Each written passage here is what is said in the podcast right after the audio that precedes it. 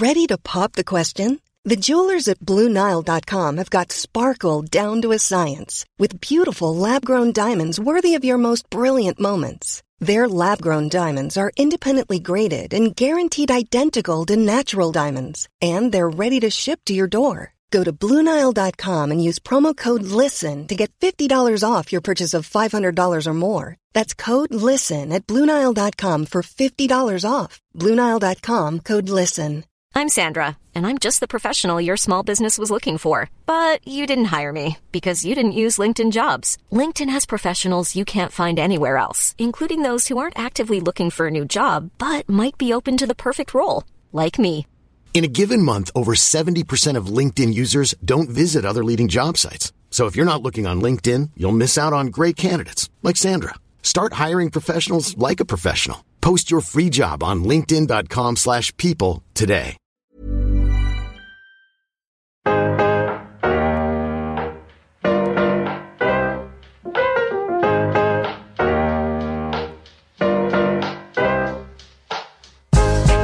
Welcome to Mariella Meets. I'm Mariella Frostrup, and each week I'll be bringing you a selection of the best interviews from our favourite guests. Movers and shakers from the worlds of art and entertainment, politics, business, music, and wider society. To discuss everything from their latest endeavours to career highlights and early beginnings. Intimate, in depth talk with pioneering talents and fascinating folk, discussing the stuff that matters to them and how they scaled the slippery slopes of success.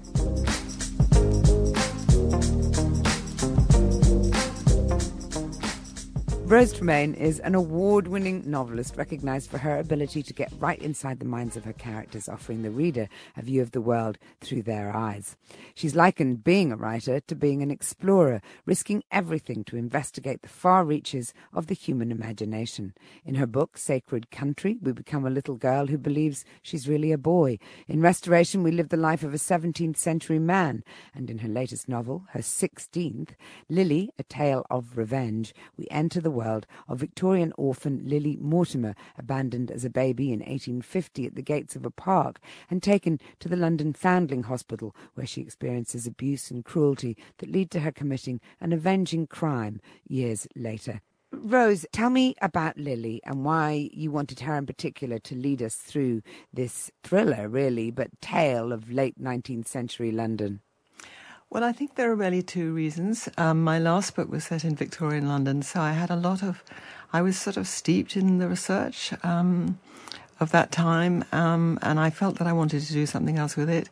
Um, but also, that um, I was led forward through this um, by a real feeling of co- contemporary anger that um, children are being abused in institutions. It's, I mean, a lot of things make me angry, Mariella, but that makes me really, really angry.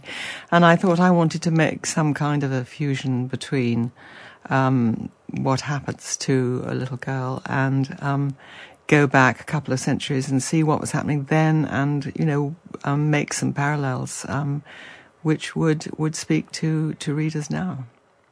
Well, as um, Johnny Rotten, who stormed off the show, uh, sings, anger is an energy. Is it a productive energy when you when you're writing a book? Is it good fuel? I think it's very good fuel to kick you off. I think that um, I'm, I'm, as you pointed out, I think my 16th novel or something. So I'm a, rather a veteran of this process now, and I don't think you can go through the whole um, length of a novel, the whole year or more than a year that it takes, in a state of of high anger. Because I think you, you wouldn't have enough um, distance from your, from your own your own prose to see what was going on. So I think it's perhaps it's a good starter for ten, and then you need to to have to be sort of on top of it in some way. We we do feign horror frequently at you know how children were treated in the past. Do you think that we do so, um, you know, and willfully at the same time ignore how they're treated today? You know how how the reality. You know that, that's pleasant and good for, for many people is not necessarily the reality for many others. Well, I don't think we ignore it. I think um, you know every now and again it, it surfaces, and um, I was aghast to read in just in the last few weeks that a school where two of my nephews, um, a Roman Catholic school, where two, two of my nephews um, used to go, um, there were people there called out for abusing the kids. So I don't think I don't think we ignore it. Um, perhaps there are pockets where this is going on where nobody has uh, come forward and, and called them out, but uh, it's it's in the conversation, and it's it's a very sad part of the conversation. You've always had a, a penchant for time travel. So many of your novels have been set in the past. Uh, how do you set about doing that? I mean, you talked about having leftover research from from last time. um, I don't. Yes, mean I don't like to waste of, things. waste not, want not. No, no. um, but but but but how deep do you go in terms of of research, and where do you go to find it? I mean, it's very difficult to think of this period. It's been so defined by Dickens, hasn't it? So, uh, is he a starting point? Where where do you go to to immerse yourself in this period of of Victorian Britain? Oh gosh, well, how long have you got? um, um it, it, Half an hour. yeah. Um, uh, no, I mean my my my avatar is not it, for this book. Actually, is not Dickens. It's it's uh, Dostoevsky's Crime and Punishment, which, mm. um, as, as I'm sure you will recall, is not a not a whodunit. It's a why done it, which is um, you know the the form that this novel takes. Mm. Um, I'm, I'm, don't get me wrong. I'm not sort of um, aligning myself to the talents of Dostoevsky, but the, that was yeah, that was one of the, the kind of the dark areas of research for this book, um, which went went everywhere. Um, it, it, it went into you know there's quite a lot written about the Coram Hospital where most of this takes place.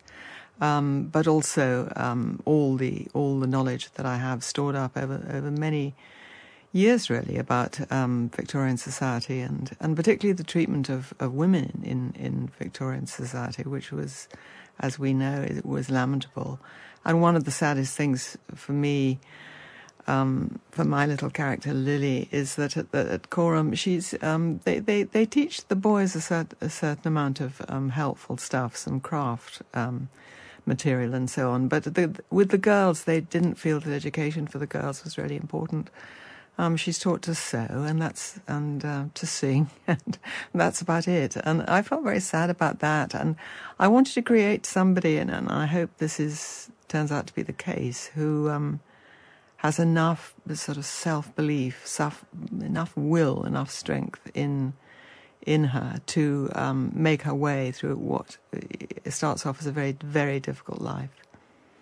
It's interesting that you say that, um, uh, uh, you know, in terms of women in Victorian times and, and also your character Lily and the journey you wanted to take her on.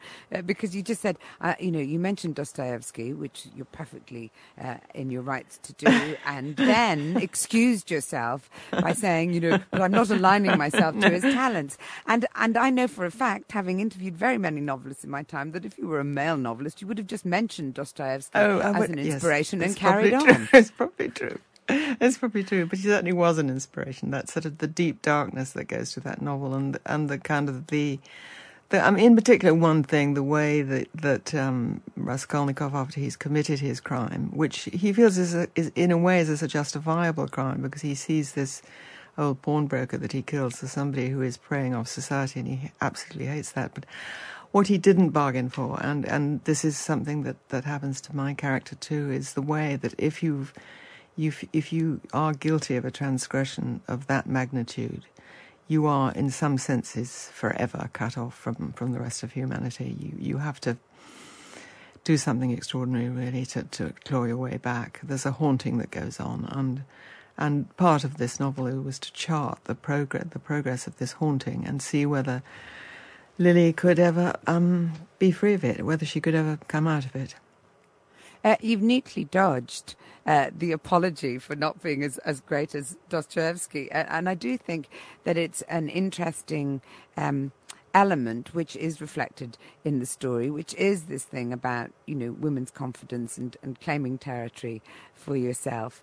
Um, and I wonder if it's something that, that you also recognise in yourself as a sort of, you know, doing that apology uh, is, is something that we're, we're, we're, we're sort of nurtured from, from birth to, to, to do, to kind of go, no, I mean, I'm not ambitious, I'm not great, I'm not, you know, any of those things.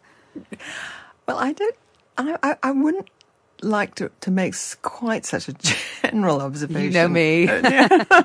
um, I mean, do you feel it, Mariella? I don't think you feel that really, do you? Um, I do. I do. I think that uh, that that you do. That women uh, apologise for uh, being seen to presume to think that they're anything mm-hmm. special, and I think mm-hmm. and I think girls definitely grow up with far greater levels of insecurity about their capabilities and their talents uh, than boys do. I mean, maybe underneath the surface, boys experience it too, but but they're definitely taught mm. to keep it way beneath the surface. Where we're constantly kind of bowing down and going, "Sorry, sorry, whoops, yes, I'm oh, still no, no, here, no, sorry." Yeah, yeah. Or, or perhaps, or perhaps it's a it's a deliberate sort of dissembling. Do you think? I mean, what I what, what mm. I quite like doing is sending myself up. I, I mean, it, it quite amuses me to to to send thing to send myself up. Um, I, I, don't particularly like sending other people up, but to send myself up is is quite liberating. I think um, that doesn't mean to say um, uh, I mean to get serious on this moment that I um, I don't have um, a certain degree of of um, self belief and tenacity. I wouldn't have survived as a novelist for what is it, forty years or something hideous if I hadn't got that self belief, um, and I think um, it, it, miraculously, even though I'm getting rather ancient now, it's still it's still with me. But I, I do like um, I like on the surface to kind of mock my endeavours and to um, just uh, uh, well, I just to sort of try to, to to to not take myself tremendously seriously. There are parallels with with Lily's experience in, in, in, terms of, and I'm not trying to draw this too autobiographically. Obviously, there's a bit of uh, every writer in every book they write, but not necessarily a direct connection. But but you did have a rather traumatic time when you were 10 years old. Uh, Lily's is a, a lot younger at, at, six. I wondered if we could talk a bit about, you know, young Rose and, and how those mm. experiences shaped you, you becoming a writer. Your father left your mother when, when you were 10, and that sort of brutal thing that seems to happen to a lot of, you know, well-to-do uh, British children was you were then sent off to boarding school, probably to protect you, I presume. But all of it must have felt incredibly traumatic at the time. It, it, it was really weird because I think I, I, could say that my childhood until then, and up to the age of ten, had had been uh, sort of. I mean, we, this we're talking about the 1950s, so it's post-war London. You know, there was a bomb site on our road, so the, the, it, there was not great material comfort. I think the house was probably quite cold and so on. But it was it was a happy enough um, childhood, and I was very happy in my school. And then, um, yes, when I was 10, my father left, left my mother and um, went off with somebody else. Um, my mother decided um, to marry again very fast. Um, so my sister and I were faced with, with not only the loss of our dad, which was horrible, but um, there was a move mooted. So we lost our house. We lost our school, our friends, everything. It was like we had to sort of start. We had we had our mother and then a new stepfather, who in fact turned out to be a rather adorable man. So we were we were lucky in that respect. But it was a very very stressful and strange time, and I recall in my first term at boarding school, which indeed I got used to. I, I mean, it's not this isn't a terrible sort of poor old me story um, because I did get used to that school and did some some quite um, interesting things in it, like writing plays and so on. But I discovered um, very early in my first term that um, writing little stories about not about me and what had happened to me, but um, completely people either magical people like mermaids or clowns or that kind of nonsense. um, thing, oh, pe- pe- what stories people, are made of. People outside myself. That actually this was immensely consoling, and I think got me through that first term. And then, well, other things indeed come in, don't they? When you you find yourself in an institution, you you there's friendship, and I come back to friendship in in in um, in Lily. You know, her she makes this very sweet little friend, um, and that's another of her many tragedies, really. But um, friendship's very very important. When you're ready to pop the question, the last thing you want to do is second guess the ring.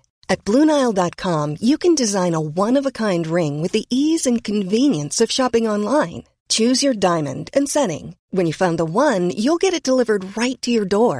Go to Bluenile.com and use promo code LISTEN to get $50 off your purchase of $500 or more. That's code LISTEN at Bluenile.com for $50 off your purchase. Bluenile.com code LISTEN.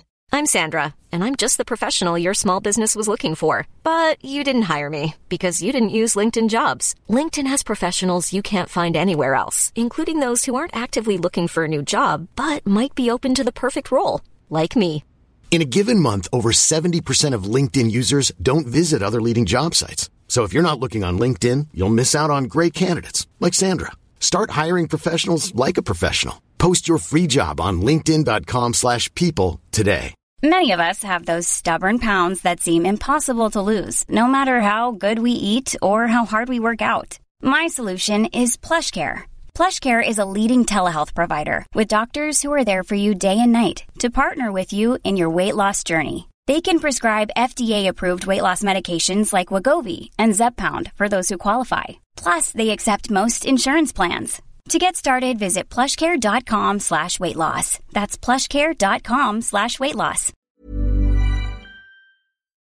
Rose, uh, we, we started talking there about your experiences when you were a 10 year old. Uh, I think it was more than 40 years that you spent not drawing in your own life in any direct way uh, in fiction. But in I probably talked to you about this when, when we were on our, on our booker committee. I said, I'll never do it.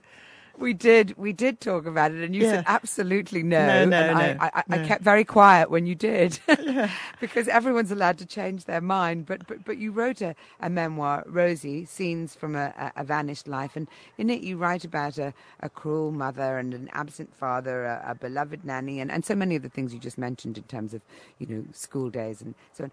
Was it difficult to make yourself the centre of the story? Because where you've the terrain that you've explored in the past has always been of the imagination rather than you know of terra firma. Yes, well, it's a very, that's a good question. No, the answer was it, it, it wasn't difficult. Um, little Rosie, um, nobody calls me Rosie now. Um, in fact, I, I, I get quite angry if, if that word is mentioned. I don't, I really don't like, names are important, I think, and I just don't like being called Rosie. But everybody called me Rosie all through my childhood. So Rosie is a separate person from who I have become. And actually entering on, on sort of the memory lane of Rosie's life uh, was just very intriguing. And, you know, when you go down um, a memory path, um, it's like sort of a branching tree that you, you, you, you're on the trunk of a story and then it branches off in different places and you remember more and more. I was never been a, a keeper of diaries, so I didn't have much actual material to go on other than some, some comic photographs of us all as, as little girls. But I, I've, it wasn't a journey that I found all that hard. What I knew right from the start was that I would end the journey when I, I'm almost grown up. I end it when I'm about 17.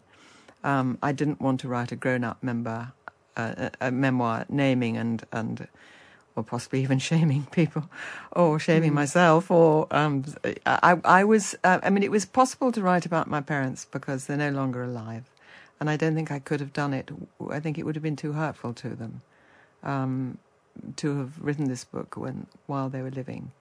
Um, so their not being around released me into the possibility of doing this. And once embarked on it, as I say, it, it was, was like a sort of little growing forest. And I was then really quite sad to, to finish it.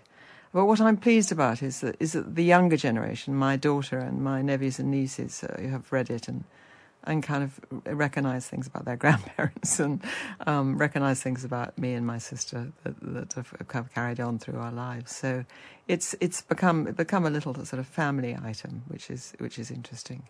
Far more, Why I think, you like- far more than my books, really. well, no, children never read their parents. No, no, no, or, no, or you know, or, or you know, whether it's music or whether it's books or whether it's you know, Mm. they're not just not interested, are they? It's very hurtful if you allow it to be. Um, why don't you like being called Rosie? I think it's quite a nice Do you name. think it's Do quite you, Do you find it Yeah. patronising or what? What? what I, well, I, yeah, no, I, I just, um, um, I've got a friend whose whose granddaughter is called Rosie, and I, I found myself asking her the other day, is is she is she bearing up? You know, is is is this blighting her life being called Rosie?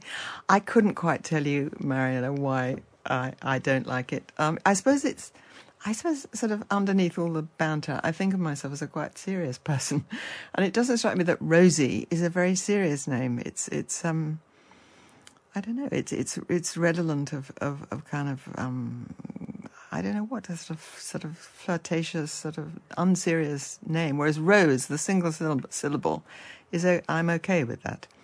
Uh, it's it's not think... it's not tremendously it's not tremendously logical, but I just feel it quite strongly. It's interesting. Do you think that you've you've had to try harder to impress your seriousness on people because you were beautiful and young and privileged uh, to an extent. I mean, obviously not emotionally, but but you know, mm. from from the view of the outside world. Do you think that you had to work extra hard to to make people understand that you were it's serious about what you were doing, serious about your writing? Do you know? I think all women have to do that, don't you? Don't you? I mean, but I'm hopefully less now than when I was starting out. When I was starting out in my late twenties as a writer, I think, um, yeah, I, I, I, think people, um, they they knew. I suppose the people who knew me well knew that I had been doing, um, you know, writing plays at school, for instance, and, and putting them on, which was which was a, a, glorious thing to do. Actually, I mean, the only time in my life when I've been able to write a play direct it, star in it, um, build the scenery, and, and do the control. makeup. yeah, control, control.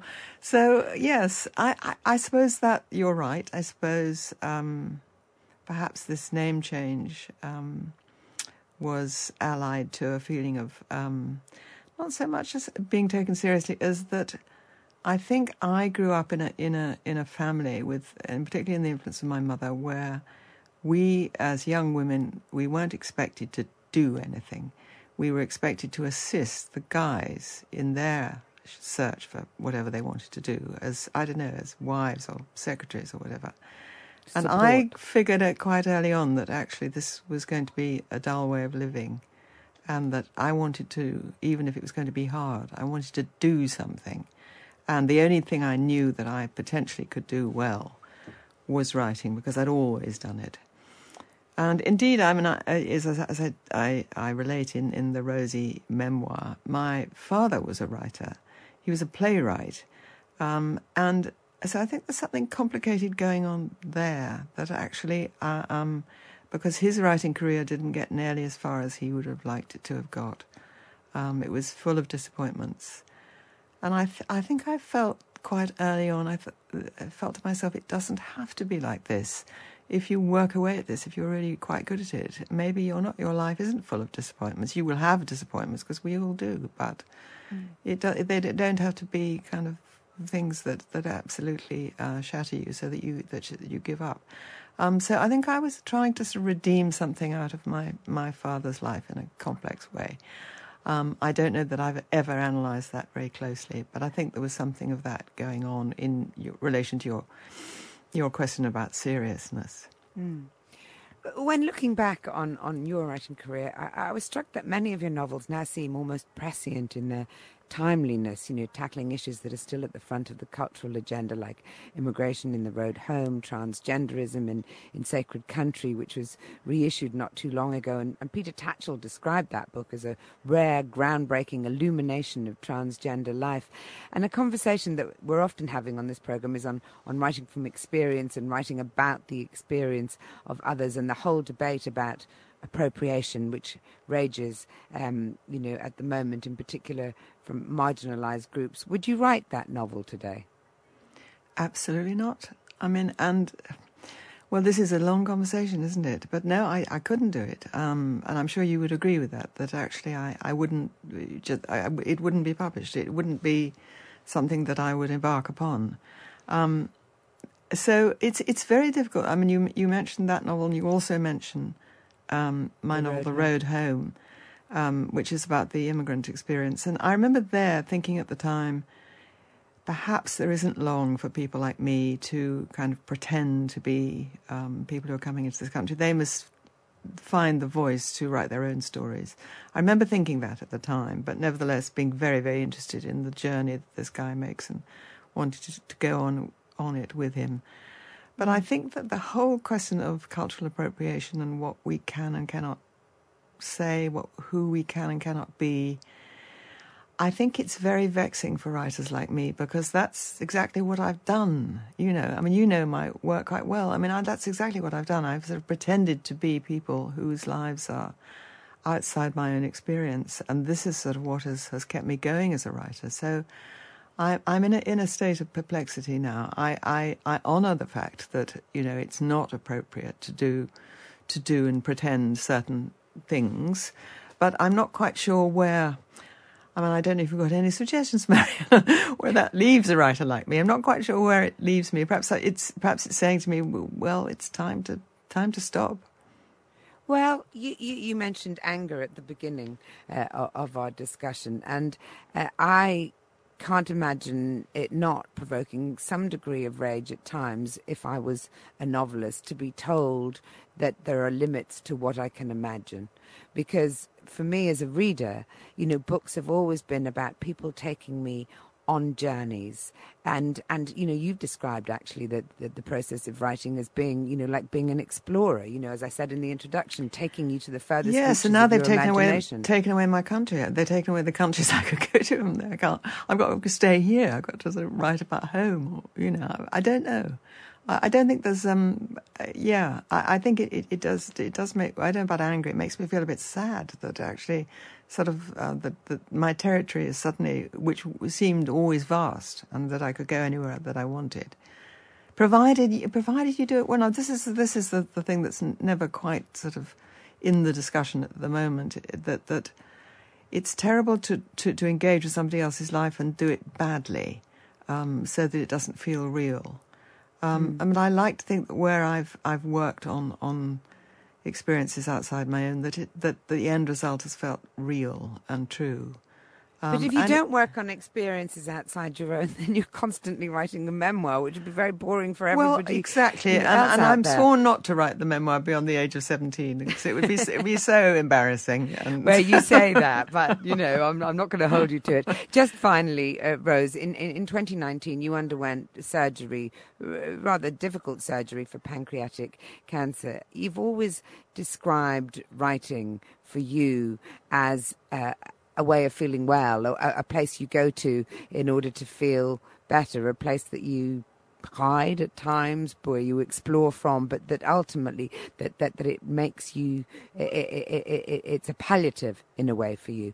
Has it been uh, in the aftermath of your illness was it while you were sick?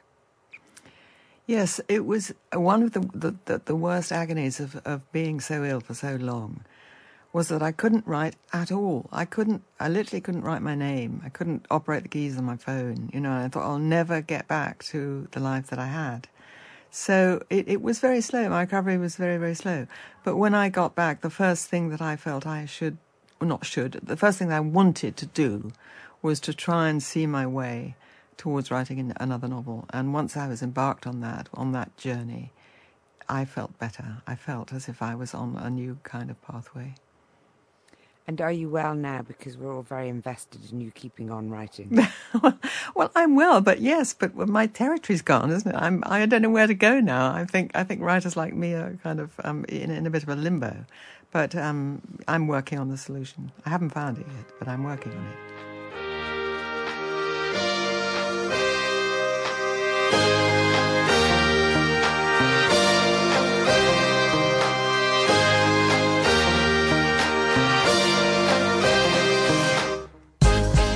Thanks for listening to Mariella Meets with me, Mariella Frostrup. There'll be more from the podcast next week, so make sure to download the free Times Radio app to never miss an episode. And don't forget, you can catch the live edition of my program every Monday to Thursday, 1 till 4 on Times Radio. Catch you next time.